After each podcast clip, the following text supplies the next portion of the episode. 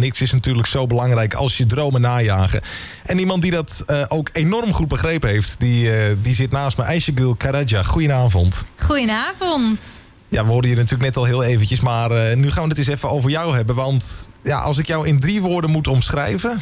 Oh. ja, als, nee, laat ik het anders zeggen. Hoe zou je jezelf in drie woorden ah, omschrijven? Dat dacht ik al. Ik denk, je, je vraagt hem aan mij. Hoe zou ik mezelf in drie ik woorden omschrijven? Ik haal hem gewoon terug. Uh, ik ben spontaan. Uh, bezig. Ja. En leergierig. Nou, denk dat, ik. Uh, dat lijkt me ontzettend positief. Wat even voor de duidelijkheid. Ik, ik zit eigenlijk aan de drie woorden theatermaker, actrice en zangeres te denken. Ah, het, hartstikke jemig. Ik moet weer moeilijk denken, maar dat is dus inderdaad het, het, ook, is veel, het ligt veel dichterbij, joh. Want ja, dat, je bent het alle drie. En, hoe, hoe is het nou bij jou zo begonnen? Wanneer had jij nou echt het idee van... dit is wel iets waar ik mee verder wil? Nou ja, die plaat uh, komt van 88 en ik kom van 90, dus niet uh, veel later. Dus ik denk dat uh, die noten mijn moeders buik ingezongen zijn. Nee, even zonder grappen. Ik, uh, ik wist het al eigenlijk als klein meisje al dat ik uh, zingen heel leuk vond. En uh, ik heb een Turks uh, culturele achtergrond en wij kregen Turkse muziek aangeboden. En ik kan me nog herinneren dat ik dan in de woonkamer zat met mijn moeder en mijn vader uh, Turkse televisie kijken. En dan was er een, uh, een, een televisieprogramma met echte Turkse Michael Jackson. Ibrahim Tatlıses heet hij. Hij is een hele bekende artiest in Turkije. En hij had zijn eigen show. En dat was echt een muziekshow. En dan nodigde hij andere uh, popartiesten uh, uit bij hem uh, op de bank. En dan gingen ze kletsen en dan gingen ze ook met elkaar zingen. Maar op het moment dat iemand dan daar stond te zingen... waren er ook live publiek aanwezig stond het publiek op en applaudisseerde. En toen dacht ik, dit wil ik ook. En ik uh, sloot mezelf op in een lege kamer uh, die we nog hadden in huis. En uh, we hadden een stereotoren staan met losse cassettebandjes. Ja jongens, ik ben alweer van die tijd. Ja, ik ken ze nog wel. Oh ja, ja? ja? Ik, heb ze, ik ben van 98. Ik heb die dingen nog net meegemaakt. Echt waar? Ja, oh, nog dat net. vind ik wel leuk. Net, ik heb ze een tijdje gehad. Het was, was leuk om mee te kutten. Ja, precies. Dus dan weet je ook wat voor ellende je meemaakt... als die dan weer helemaal door elkaar gaat. Dat je dan door de oogjes... Kun je, dat... dat... met je vinger kun je er weer in gaan lopen kloten... om, dat, om dat weer los te winnen. Nou, maar hopen precies. dat hij doet. En, en ik, je ik hebt heb een ook A-kant. als je hem uit elkaar trekt... dan, uh, ja. dan, dan krijg je een heel rolletje, weet je wel. Je hebt een A-kant en een B-kant, klopt. Dan moet je hem ook omdraaien en dan moet je ook doorspoelen... wil je naar het volgende nummer. Je kan dus niet makkelijk switchen. Nee. Maar goed, ja, ik had uh, dan allemaal cassettebandjes in die lege kamer. En dan zette ik een cassettebandje op. En dan ging ik de teksten leren. Want toen hadden we ook geen internet. Nou ja, die was er wel. Ja, maar net, was... hè, geloof ik. Nou, die was er wel, maar dat was heel duur, een abonnement. Dus uh, heel veel huishoudens hadden dat niet. Waaronder wij. En dan leerde ik de tekst uit mijn hoofd. En dan visualiseerde ik. Uh, die lege kamer grensde aan het balkon. Dus je had heel veel raam. Dan visualiseerde ik dat daar in het raam allemaal toeschouwers zaten. En dan ging ik daar midden in de kamer naast de stereotoren staan. En dan ging ik meezingen. Want ik had de tekst onderhand geleerd. En dan deed ik alsof ik de artiest was die ik op televisie zag. En voedde ik mezelf met zoveel aandacht en, en uh, roem eigenlijk is het. Dat, dat komt een beetje bekend voor.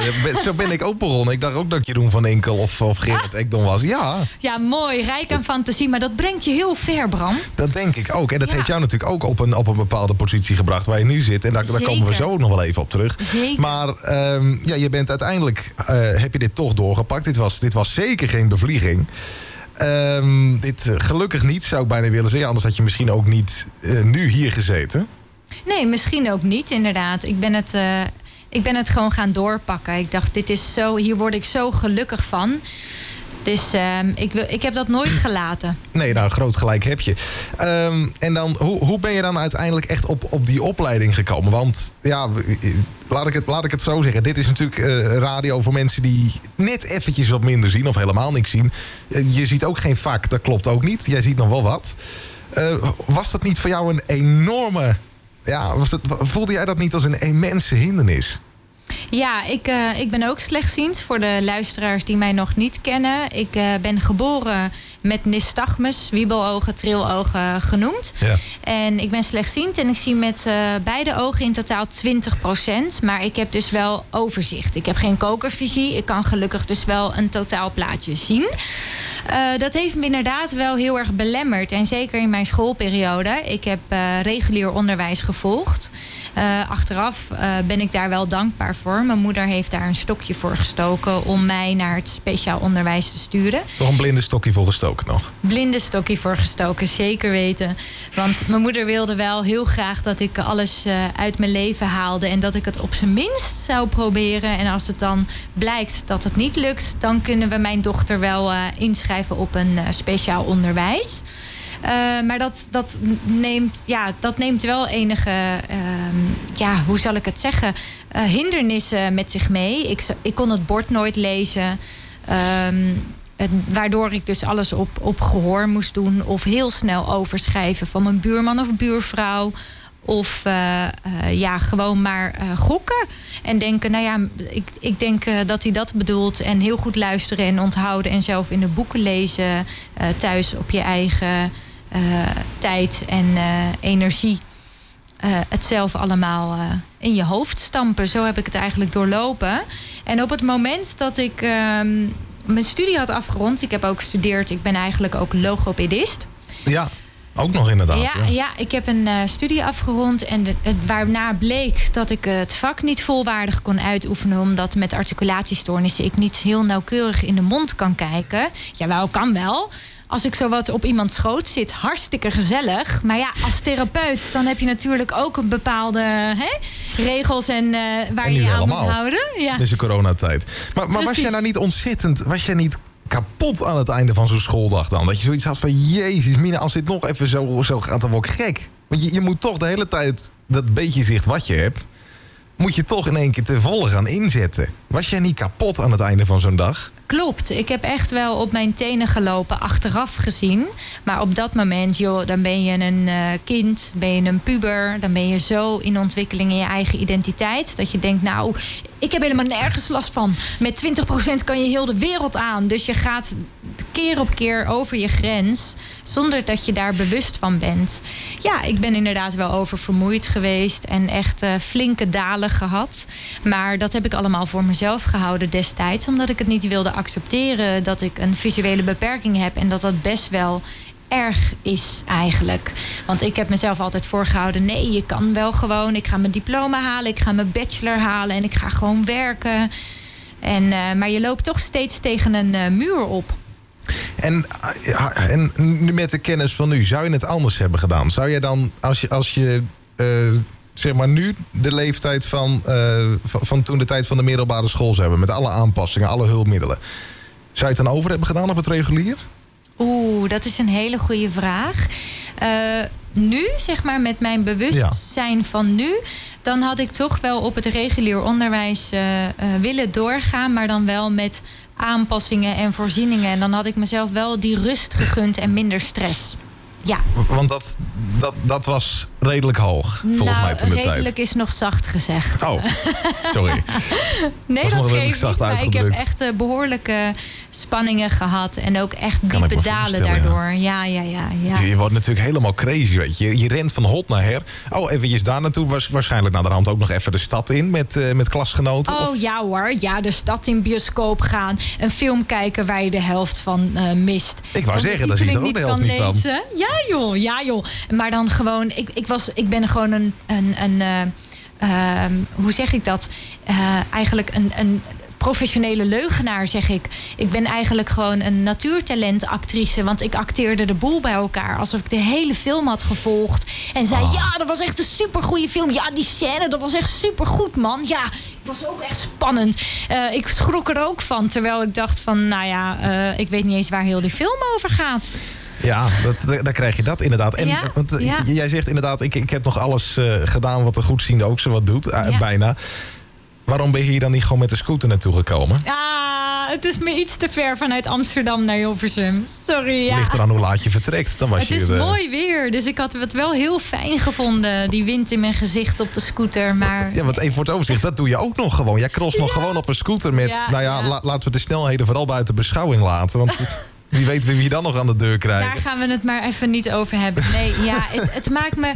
Weet je, dat is ook een beetje die innerlijke strijd die ik heel erg heb. Ik wil heel erg onafhankelijk zijn. En, uh, Herkenbaar. Ja, ja. Toch? Ja. Ja, dat merk ik bij mezelf. En dan, dan zie, ben ik, zie ik van jongs af aan al niks. Dus daar kan je nagaan, als je dan nog dat beetje zicht hebt... dan wil je het gebruiken ook. Ja.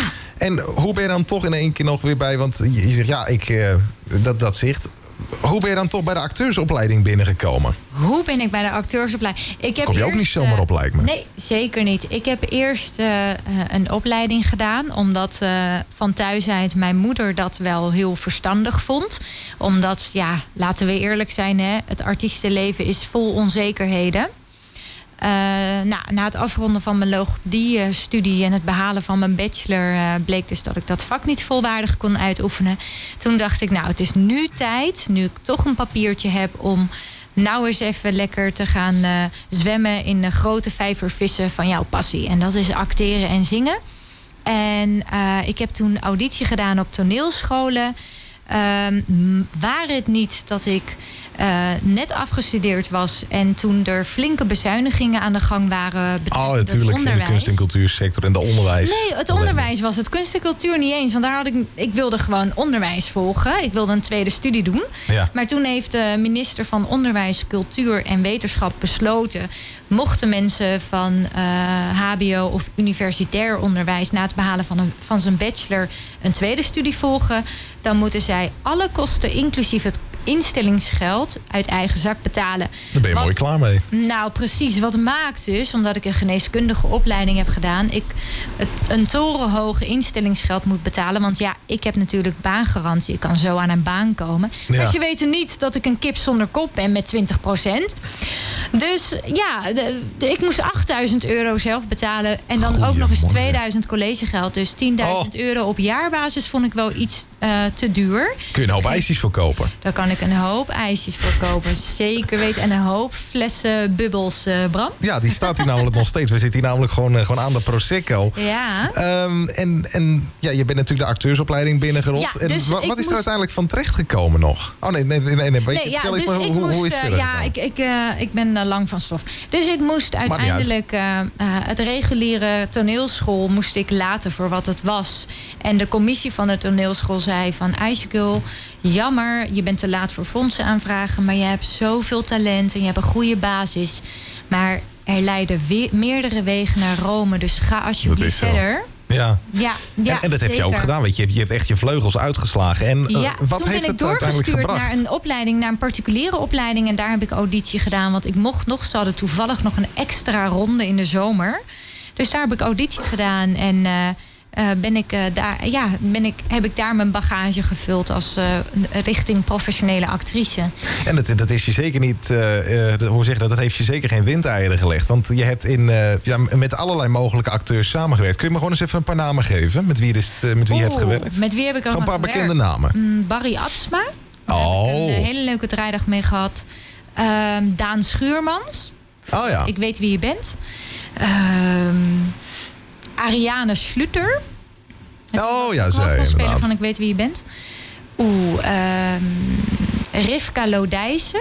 Oh ja, dat is de dochter van, eh, van ook een acteur, hè, geloof ik. Ja, Van Frank Lodijs, even uit mijn hoofd. ja, daar heb ik hele leuke draaidagen mee gehad met die mensen. En naast de Ja. draaidagen heb je ook nog gewoon eh, eh, meegespeeld in een aantal films. Onder meer het, het Geheim van Sophia. Klopt. Ho- Hoe was dat voor jou? Was dat ook voor jou niet een. Was je beperking ook niet een enorm struikelblok? in Nou, dit geval. nou, je moet toch heel snel kunnen lezen? Nou ja, eh, nee, dat, dat valt wel mee. Want je moet het script uit je hoofd leren en die krijg je ruimschoots tevoren. Dus dan kan je dat thuis eh, op je eigen dode gemakkie kan je dat uit je hoofd leren. En ik heb een gaaf, ik kan gewoon heel snel dingen oppikken en leren. Dat heb jij ook, Bram. Je Oh. onthoudt dingen heel goed, vind Oh, dat- ik. dankjewel. Ja, vind ik wel. Eh, dus ik ken mijn tekst eigenlijk feilloos uit mijn hoofd. Het enige waar ik tegenaan loop zijn cues op de set. Dus op het Daar heb ik moment. ook moeite mee. Ja, dus op het moment Kleine dat ze- kutletters. nou ja, op de set eh, de cues aangeven, dat werkt als volgt. Als je dan een wide shot krijgt, dan staat de cameraman op 10 meter afstand of zo. En dan eh, kunnen ze dus een cue geven. En dat doen ze dan door middel van een, een handbeweging, een hele grote armbeweging. Weet je wel, van boven naar beneden. Eh, of je krijgt een tweede cue. Dus de eerste cue is dan voor iemand anders. En dan geven ze met een hele grote armzwaai een tweede cue aan. Ja, dat soort dingen kan ik dus niet zien. Dus dan geef ik wel aan van joh, ik, uh, ik zie dat niet, die armzwaai. En dan, maar dat kan dus blijkbaar heel makkelijk opgelost worden op de set door een. Uh, porto te geven aan een uh, productieassistent en die in mijn buurt ja. te zetten. En dan krijgt hij gewoon door de porto te horen: tweede cue, ijsje girl. En dan weet ik dat ik moet gaan uh, lopen of uh, zwemmen of weet ik veel wat ik op dat moment moet doen. Nog even om terug te komen op, op het geheim van Sophia. Want het, het, het even voor de mensen die het niet kennen: het, het is een film die zich afspeelt in, het, ja, in, in een ziekenhuis. Um, kun je daar nou even iets meer over vertellen? Ja, het Geheim van Sofia is een heel bijzonder project uh, waar ik aan heb mee, mee mogen werken. Uh, het was een samenwerking van het Sofia Kinderziekenhuis en uh, filmproductie. want ze wilden namelijk de zieke kinderen in het Sofia Kinderziekenhuis iets moois aanbieden. Een film waar ze naar konden kijken en even kunnen vergeten dat ze ziek zijn. Klinisch, polyklinisch, dat maakt niet uit. Maar even gewoon niet bezig zijn met dat je ziek bent en dat je medicatie moet, maar dat je gewoon even kan wegdromen in een uh, mooie film vol avontuur. En daar mocht ik een van de hoofdrollen spelen. Uh, speelde ik een zuster. En die zuster, zuster Ella. Zuster Ella, klopt. En die gaat dan op avontuur met twee van haar patiënten, want die liggen in het ziekenhuis. En in het ziekenhuis heeft een droombed. En zodra kinderen op dat bed liggen, dan kunnen ze al alles dromen wat ze maar willen en hun dromen beleven. Maar dat bed wordt behekst door iemand in het ziekenhuis. En dan gaat zuster Ella met haar twee patiënten op avontuur om ervoor te zorgen dat het bed weer uh, zijn werk doet en dat kinderen alles kunnen dromen en in dromen kunnen beleven. Dat lijkt me ook een hele belangrijke. Vooral als je ziek bent en het, het, het gewoon allemaal even kut is. Want dat is het natuurlijk ook. Ja, zeker. Ja, ik, ik, heb... ik, heb, ik heb zelf eens een paar dagen voor een, uh, nou laat ik het zo zeggen, voor een blinde darm in het ziekenhuis gelegen. Oh. Nou, toen ik eruit mocht, was ik er ook wel echt klaar mee. Ja. Maar kan je nagaan, sommige, uh, sommige kinderen liggen er gewoon nog langer. Ja. Uh, ben jij na de hand ook nog bij, bij, bij, kinderen op zaal geweest? Ook om, ja, om nog met ze die film na te bespreken? Ja, zeker. Want weet je, wat ook heel bijzonder was, was dat kinderen die, die echt ziek waren, of, of zijn nog steeds, hè, kinderen zijn nog steeds ziek, ja. uh, een klein rolletje mochten spelen in de film. Dus ik heb ook werkelijk draaidagen gehad. Een kind, die, die zal ik nooit vergeten, die is op 11, 12-jarige leeftijd ontzettend ziek geworden. Ach. Um, ja, die heeft kanker uh, ineens gekregen. En die is nog steeds daarmee bezig. En uh, die had notabene nog een neuszonde op de draaidag. Ah. Dus je zag ook, ja, je, je zag ook echt dat ze echt ziek was. En een prednison hoofdje, weet je wel, zo oh, jee, opgeblazen. Heel, ja. heel, een beetje opgezwollen hoofd. Opge echt, ja, precies. Dus dat was wel heel bijzonder. En na de première, een paar weken daarna, uh, zijn we inderdaad uh, bij kinderen op bezoek gegaan die daar uh, klinisch lagen in het Sofia Kinderziekenhuis.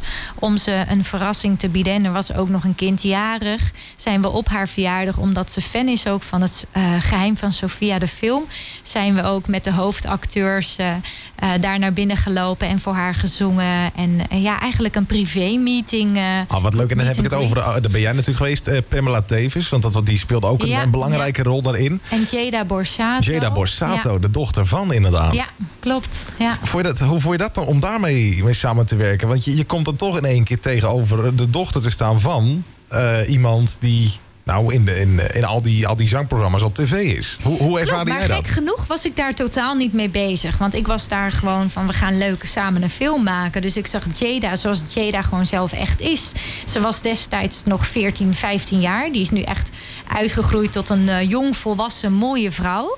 Maar ik was gewoon echt van, oh leuk, met kinderen op een set en lol trappen en uh, gezelligheid. Dus ik was echt totaal niet mee bezig eigenlijk dat uh, familie is, uh, de dochter van. is van, ja, ja Marco Borsato. Ja, nee. en, en Leontien natuurlijk. En Leontien, ja, die heb ik ook mogen ontmoeten. Maar, oh, wat ja, leuk. Gek genoeg, ik denk dat ik daar heel nuchter in ben. Maar ik, uh, het, het zijn hele lieve mensen, dat wil ik wel even zeggen. Maar ik, kan, ik kan me toch voorstellen dat als je toch in één keer uh, tegenover een paar BN'ers mag staan... dat je toch zoiets hebt van, what the fuck, oké, okay, ik, ik mag hier nu staan... Nou ja, het, ik- wat ik heel erg bijzonder niet? vond, is dat ik ineens bij hun in, aan de keukentafel stond. Dat Oh, ik dacht, echt? Ja, ja, ja, ja. Dat ik dacht, huh, oké, ik eh, zit hier nu in Blaricum en ik sta in de keuken, aan de keukentafel bij eh, bekende mensen thuis waar menig Nederlander over droomt en denkt, Ja. oh, dat wil ik. En ik sta hier op een eh, eh, echt zondagochtend super vroeg. Een eh, koffie en thee te drinken. Ik dacht, nou ja, dat is wel denk ik heel bijzonder. Ja. Ah, laat maar raden. En net toen Marco wat cake op die bordjes wilde leggen... draaide Leontien de bordjes om.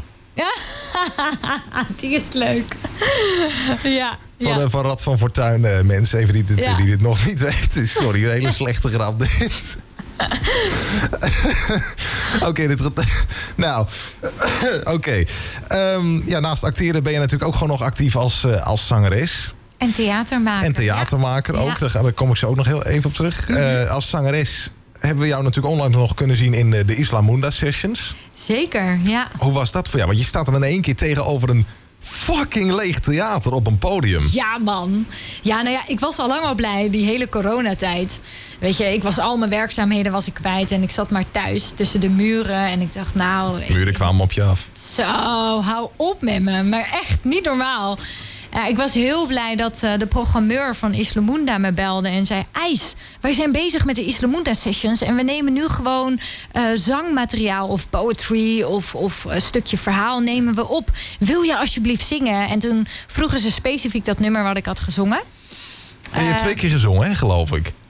Islamunda, ik heb één keer gezongen. Ik heb Is dan de week daarna nog een keer eh, uitgezonden? Dat zou kunnen of zo. Want Ik dacht dat ik twee aankondigingen zag destijds. Oh, het kan dat ze het nogmaals hebben aangekondigd. Dat kan. Het ging eh, om één nummer. En die hadden we opgenomen. Dus je had de camera, je had echt gewoon een hele, ja, hele set opgesteld. Ja. Maar ja, het was wel gek. Want je hebt inderdaad gewoon theaterlicht eh, boven je hangen. En sfeerlicht. En ja, dan sta je te zingen voor een camera. En camera is natuurlijk een loos ding. En van, van toeschouwers krijg je energie. Hè? Je voelt energie, spanning. Ja. Het is geven en nemen in het theater. Maar ja, op dat moment moest ik alles eh, uit mezelf en uit de twee eh, zangers, eh, zangers eh, muzikanten. Uit de begeleidingsband halen, ja, zeg maar. Ja, Nou is het heel leuk dat je meteen het, het woord theater al aangeeft. Want ja, dat doe je ook nog. dat doe ik ook nog. Ja. Want eh, even voor de mensen die, eh, die het hebben gemist. Je hebt natuurlijk vorig jaar een, een voorstelling gedaan tot eh, maart 2020. Eigenlijk net voor corona Net voor de Was jij lockdown klaar? had ik mijn laatste voorstelling. Wat was dat voor voorstelling? De voorstelling heet Ik zie, ik zie wat jij niet ziet. En ehm, het is een kleinkunstvoorstelling met muziek en tekst. En het gaat over het letterlijke en het figuurlijke zien. En het letterlijke zien gaat natuurlijk, haha, wat een verrassing, over mijn slechtziendheid. Die zag ik niet aankomen. Nee, precies. En het figuurlijke zien gaat dan over de thuissituatie, eh, wat ik heb meegemaakt eh, en wat ik daarin gezien heb. Het is heel persoonlijk en mijn doel daarmee is als theatermaker taboes doorbreken. En ehm, onbesproken onderwerpen of onderwerpen die normaal onder stoelen en banken worden geschoven. Van daar hebben we het maar niet over. Om die maar gewoon even op tafel te leggen. En eh, we hebben het er maar wel over. Dus wat normaal een beetje in de doofpot wordt gestopt. Precies. Dat heb jij er juist Ja, uitgehaald. Ja, ja, ja. En er komt natuurlijk ook nog een, eh, een tweede voorstelling. Dat, dat het ook overal. Kun je daar alvast een, eh, een tipje van de sluier over oplichten? Jazeker. Ja, Je zit hier nou het- toch live op zender, joh. Precies, ik had het niet durven wensen, maar mijn solovoorstelling eh was succesvol. Mhm. waardoor theatergroep Rast, waar ik ook mee werk en nieuwe maker ben, heeft besloten van joh, IJs, je gaat in het nieuwe makerstraject en je gaat een tweede voorstelling er tegenaan gooien. Ehm, dus ik heb wel echt een hele mooie kans van ze gekregen. En de tweede voorstelling gaat in première eh, februari volgend jaar, februari 2021. Ja. En ik ben er nu momenteel heel druk mee bezig om. eh, onderzoeksfase is nu afgerond. Hiep hoi. En nu is het tijd om, eh, ja, om het materiaal te gieten in mooie scènes, theaterteksten. En de titel hebben wij ook. Het heet Ogentroost. Ik weet, ken, jij, eh, ken jij de term ogentroost? Het is een heel oud vaak, eh, Nederlands eh, begrip. Het komt me heel vaak bekend. Ik, ergens in de middeleeuwen weet ik dat het destijds werd gebruikt. Ogentroost, dat kan iemand, een vader of een moeder... tegen zijn of haar zoon of dochter hebben. Als ik jou zie, jij bent mijn ogentroost. Dus die troost werkelijk zijn ogen of haar ogen. Ja. Om, da, om alleen maar om er te zijn. Dus dat is wel een heel mooi begrip, uh, vind ik. Ja, oké. nou, ik heb wel eens gelezen dat het uh, dat, uh, dat was over een boek uit, uit de tijd van Rembrandt, was dat nog? Dat, het, dat was het een of ander medicijn bij, bij een dokter, geloof ik. Maar dat is ook al wat even geleden dat ik dat boek heb gelezen. Ja, lees je dan boeken lief? Denk ja, zeker lees ik boeken.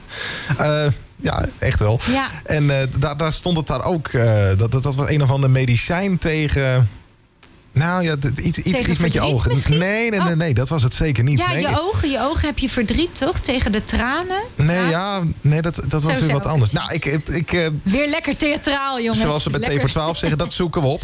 Um, ja. en maar dan, dat is de titel. En het wordt een uh, vervolg. Nou ja, het wordt niet echt een vervolg op Ik zie, ik zie. Want dan gaan mensen denken van... Oh, dan ben ik heel benieuwd hoe het afloopt met... Want het heeft een open einde. Ik zie, ik zie. Het wordt geen vervolg. Het wordt een verdieping op... Het wordt een verdieping. Ja. Dus je moet echt Ja. wel alle, alle twee de voorstellingen hebben gezien... om het echte totaalbeeld van jou te krijgen. Nee, dat hoeft dus niet. Want het is dus geen vervolg. Het is een verdieping. Dus, eh, maar het mensen- is wel beter als. Tuurlijk, tuurlijk. Alleen Precies, helaas speel ik, zie, ik zie eh, niet meer. Maar wie weet over een paar jaar dat ik hem uit de kast trek. Maar voor nu eh, ja, richt ik me op ogentroost. Nou, dat- voorstelling. Lijkt me een hele mooie missie. En, en als mensen nou meer over jou willen weten... waar kunnen ze dan nog info vinden? Ze kunnen op mijn website uh, even eh, spellen. Ja, precies. Moet ik het spellen echt? Moet ik het nou doen? ja, dat is wel zo handig, Nou, toch? www.a Griekse ei S E G U L K A R A C A.com. Dat is mijn eigen website. Daar kan je zien wat ik allemaal gemaakt heb en videomateriaal bekijken. En anders zou ik zeggen, hou mijn social media in de gaten. Want daar hou ik eh, van alles bij eh, over theaterproducties. Want naast mijn eigen voorstelling ga ik ook nog een andere voorstelling spelen. Veel eerder. Daar ga ik al in eh, oktober mee spelen. in Amsterdam. Dus de mensen, de, kijk, de luisteraars die in Amsterdam wonen. Die kunnen mij eigenlijk al veel eerder. Nou, dat wordt een plaatselijke voorstelling in Amsterdam West. Ja, het is een grappige naam, Bram. Chicken Haal Haal. Chicken haal haal. Chicken Haal Haal. Dat is een afhaal snackbar. Eh, Dit dat is een samenwerking. snackbar. eh, doet me het een klein beetje aan denken. Heel. Ja, dat kan, dat kan. Eh, het, is, het, het is een samenwerking eh, van het Volksoperahuis in Amsterdam en theatergroep Rast. En Ah ja, willen, daar heb je hem weer. Ja, precies. En zij willen eh, verhalen vanuit Amsterdam-West eh, willen zij vertalen naar het podium. Dus het wordt een heel divers culturele eh, voorstelling met een eh afhaalsnackbar. Het, Nou. het wordt een soort klucht, een comedy. Dus dat is wel heel Een klucht, leuk. een eh. comedy. Nou, dat, ja. dat, dat, kan, dat kan natuurlijk altijd. eh, Dat kan natuurlijk nooit kwaad even lachen. Ehm, van de week toen eh, was ik natuurlijk eh, bloed op mijn tong aan het lullen om, om jou iets binnen te krijgen. Nee, dat is gekheid. Oh, Maar ik ben eh, zo moeilijk. nee hoor, geintje. Weet ik, weet ik. Anyway, ehm, toen vroeg ik jou, wel, wat is er nou voor nummer? Wat voor, wat voor track heb jij nou die echt betekenis voor jou heeft gehad de afgelopen periode? Ja. En toen kwam jij met, met Wende Snijders. Ja, klopt. aan. Nou ja, ik vond dat in de eerste instantie echt een lastige vraag. Ik moest daar echt over nadenken. Ik Dat denk, is de bedoeling ook. ja, ik denk, heb ik die wel, Bram? En volgens mij heb ik die helemaal niet. En toen dacht ik, jawel, die heb ik wel. Het begint zo. Ehm, toen ik dus auditie deed voor de toneelschool, eh, de Toneel- en Kleinkunstacademie eh, in Amsterdam, was ik door naar de tweede ronde. En daar had je een hele dag had je les. Eh, echt, eh, ze wilden je werkbaarheid zien. Eh, zo noemen ze dat. Dus ik had Ja. van half negen tot vijf had ik les. En, maar ik moest wat teksten voorbereiden. En ook één nummer, een kleinkunstnummer. En ze hadden in de mail geschreven... Mens durft te leven, uitvoering Wende Snijders. Ook echt letterlijk, uitvoering Wende Snijders. Ja, terecht, ik heb hem gehoord, hij is goed. Ja, man. Dus ik ging dat eh YouTuben. Ik dacht, ik ga het even zoeken. Ik had nog nooit van dat nummer gehoord. En daarna ging ik de geschiedenis zoeken. Ik denk, waar komt dat nummer dan vandaan? Want ze schrijven uitvoering Wende Snijders. Ja. Maar toen ik hem hoorde van Wende, dacht ik alsof gewoon mijn innerlijke stem hier gewoon vanuit YouTube door mijn laptop mij toespreekt. En waarom sprak dat jou zo aan? Nou ja, het was het, het, dat nummer is van oudsher van Pissuis. Jean-Louis is- Pissuis? Jean-Louis Pissuis, inderdaad. Maar het is nooit een hit geworden. En hij is Zonde. gecoverd door, eh, ja, door ehm, eh, Ramses Shaffi? Ramse Shaffi. Ja, dankjewel. En Wende Snijders. Maar naar mijn idee, ik ben misschien van de jongere generatie, was het de uitvoering van Wende Snijders echt een grote hit geworden. Hij is overigens ook nog gecoverd door die Amazing Stroopwafels, uh, ben ik achtergekomen van de ja, week. Klopt. Dat is overigens ook nog wel een lekker arrangementje. Ja. Mag er ook zeker zijn. Misschien draai je die zelf nog wel eens een keer, maar jij bent uh, voor de versie van Wende gegaan. Klopt, omdat dat dus zo'n persoonlijke connectie heeft. Want het nummer gaat erover, hij zegt ook letterlijk, zij zegt ook letterlijk, mens durft te leven. Uh, ja. andere mensen bepalen van alles voor je. Maar mens, durf te leven. Luister naar jezelf. En heb gewoon lak aan Jan en Alleman. En dat was op dat moment wel dat ik echt dacht van... wauw, dit is een teken. Ik moet dit gewoon doen. Want ik zocht ook altijd naar bevestiging van... joh, wat vind je ervan als ik dit doe of als ik dat doe? Maar gooi alles overboord en het is nu tijd voor jezelf. Ik denk en dat heel veel mensen dat wel hebben. Dat ze, dat, ze, ja. dat, dat, dat ze op een gegeven moment gewoon een hart gaan volgen. Weet je, dat hebben we hier natuurlijk allemaal gedaan. Ook, ook ja, ik dan, Peter Kroon hier ook in de studio. Ik denk dat we dat allemaal hebben gedaan. Ja, op dit moment. ik denk dat anders tekst... waren we nergens geweest. Nou, anders waren we niet geweest waar we nu waren. Ja, vermoed ik. Een letterlijke tekst uit de zin is ook... De mensen, ze schrijven je leefregels voor. Ze geven je raad en ze roepen in koor... Zo moet je leven. Nou, de nadruk op moet. Ja, ik, ik hoor de hoofdletter. Ja, maar serieus, maar echt, toen ik dat hoorde, dacht ik: IJs. Doe normaal, wake up. Je moet nu naar je eigen gevoel luisteren en je eigen beslissingen nemen. En dat was het keerpunt in mijn leven. Veel te laat. Want ik was echt iets uh, 20 of 21 toen ik dit nummer voor het eerst hoorde. Ja. ja ik hoorde wel, ik, ik had Nederlandstalige muziek op mijn tiende leeftijd, elfde leeftijd pas uh, leren kennen. Maar dat waren popmuziek, want ja, dat wordt overal gedraaid. Maar dit soort muziek, kleinkunst, poëzie, ja, daar, daar moet je gewoon van weten. Ja, dat, dat, moet, je, dat moet je net weten te vinden, uh, inderdaad. Ja, dat is wel echt. Uh, ja, dit raakt mij heel erg. Ja, dit raakt je heel mooi. erg. Nou, weet ja. je wat? Ik stel voor dat we er gewoon naar gaan luisteren. Oh, uh, wil je me aankondigen ook zelf? Als ik hem nu instart, heb je zeven seconden. Oh, top. Is nou, goed. Oké, okay, here we go. Nou, heel veel plezier met Mens durft te leven van Wende Snijders. Op Radio 509. Je leeft maar heel kort, maar een enkele keer. En als je straks anders wilt, kun je niet meer. Mens durft te leven. Vraag niet elke dag van je korte bestaan. Hoe hebben mijn pa of mijn grootpa gedaan? Hoe doet er mijn neef of hoe doet er mijn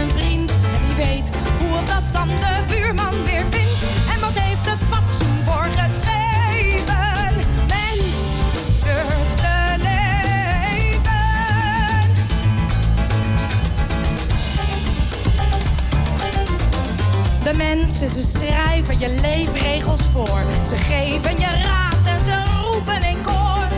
Zo moet je leven. Met die mag je omgaan, maar die is te min. En die moet je trouwen, al heb je geen zin. En daar moet je wonen, dat eist je fatsoen. En je wordt genegeerd als je het anders zou doen.